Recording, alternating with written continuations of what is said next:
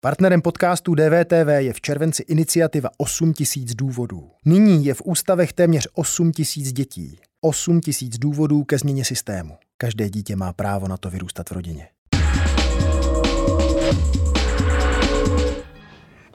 Tady je Lenka Kabrhelová. Zdravím vás z Vinohradské 12. To je pražská adresa Českého rozhlasu, jak možná víte, ale hlavně je to nový rozhlasový spravodajský podcast.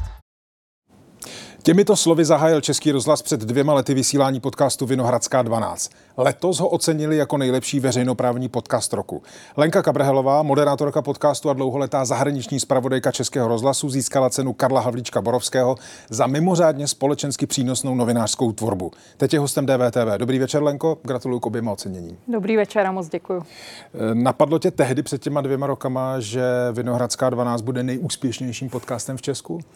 Myslím, že ne. Myslím, že byla by to nádherná aspirace a samozřejmě jsme šli do toho s tím, že se budeme snažit, seč to půjde o to, aby nás lidé začali poslouchat.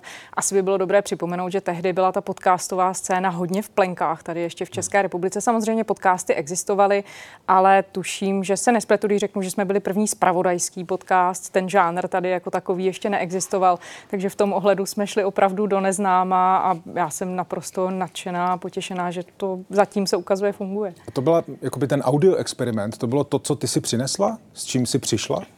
No, my jsme, já jsem ten podcast vzniknul duben 2019, hmm. respektive šel poprvé do světa, ale vznikal trochu dřív. Já jsem se vrátila o tři čtvrtě roku dřív ze Spojených států, nebo téměř o rok, ale vracela jsem se do rozhlasu od září roku 2018 a vrátila jsem se do oddělení Kreativní hub, který tehdy vedla Edrita Kudláčová, eh, která dnes už funguje v EBU, v Evropské hmm. vysílací unii. A tehdy vlastně jejím úkolem bylo vyvíjet právě tenhle nový typ formátů.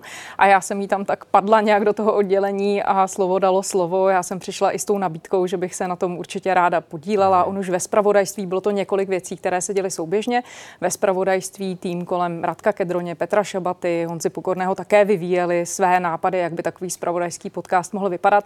A já jsem byla čerstvě nabita zkušenostmi a různými experimentálními nápady ze Spojených států, takže tohle všechno se dalo no, dohromady. A mě by právě zajímalo, jestli tam na začátku minimálně z tvojí strany byla jako absolutní důvěra. Jasně, tohle bude prostě fungovat, to prostě přece musí fungovat.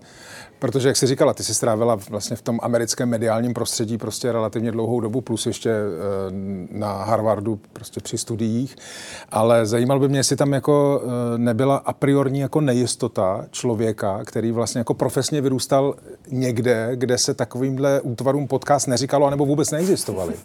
No já jsem si to asi moc nepřipouštěla, musím říct, že jsem to řešila hlavně skrz ten obsah a hmm. věřila jsem od začátku tomu, že ten obsah si své posluchače najde, tak jako by si je našel v tom klasickém rozhlase, že to prostě jenom je jiná platforma. Hmm. Nějak jsem doufala, že se to zlomí, ale musím říct, že v tu chvíli jako nějaké dalekosáhlé strategie, co se týkalo analytiky a čísel, tak ty asi moc optimistické v tu chvíli nebyly, ale to jsme tak úplně neřešili. Hlavně tam zatím byla také myšlenka toho, že Český rozhlas chtěl nabídnout ten obsah jinému publiku než tomu, které je napojené na to klasické vysílání, protože tu prostě vyrůstá generace a je generace, která už to klasické rozhlasové vysílání, to neřeknu hezky, nekonzumuje, mm-hmm. poslouchá prostě skrze mobily, počítače, tablety a tak dále. Jim právě tohle měl být takový vstřícný krok, víc vstříc lidem a doručit jim ten obsah tam, kde oni ho poslouchají. A cílovka Vinohradské 12 je?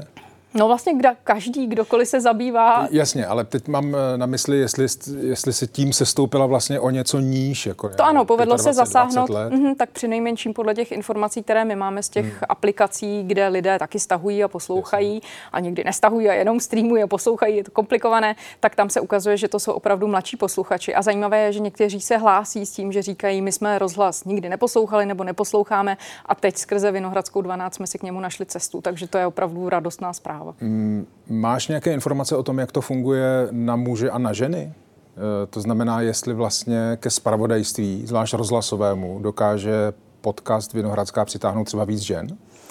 Takovéhle, takový úplný detailní rozpad všech posluchačů nemáme. Ono hodně závisí také na tom, co ty jednotlivé platformy uvolní o tom, kdo hmm. je jejich uživatelem. Co určitě víme je, že i rozhlas má velkou ženskou základnu. Eh, co se týče spravodajství, tak hodně těch uživatelek i rozhlasu je žen a Vinohradská 12 má ten svůj takový hlavní přístav právě na i rozhlasu, takže i z toho by se třeba dalo usuzovat na to, že nás ženy poslouchají. Hmm. Jinak v těch aplikacích myslím, že tam lehce převládali muži jako konzumenti, ale zase znovu to jsou prostě informace, které my dostáváme jako skrze ty hmm. aplikace a nejsou úplně asi detailní. No a čísla poslechovosti?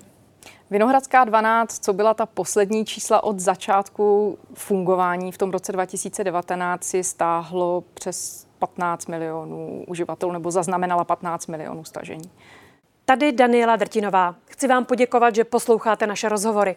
Jestli chcete slyšet celý podcast, najdete ho na webu dvtv.cz, kde nás můžete i podpořit a stát se členy DVTV Extra.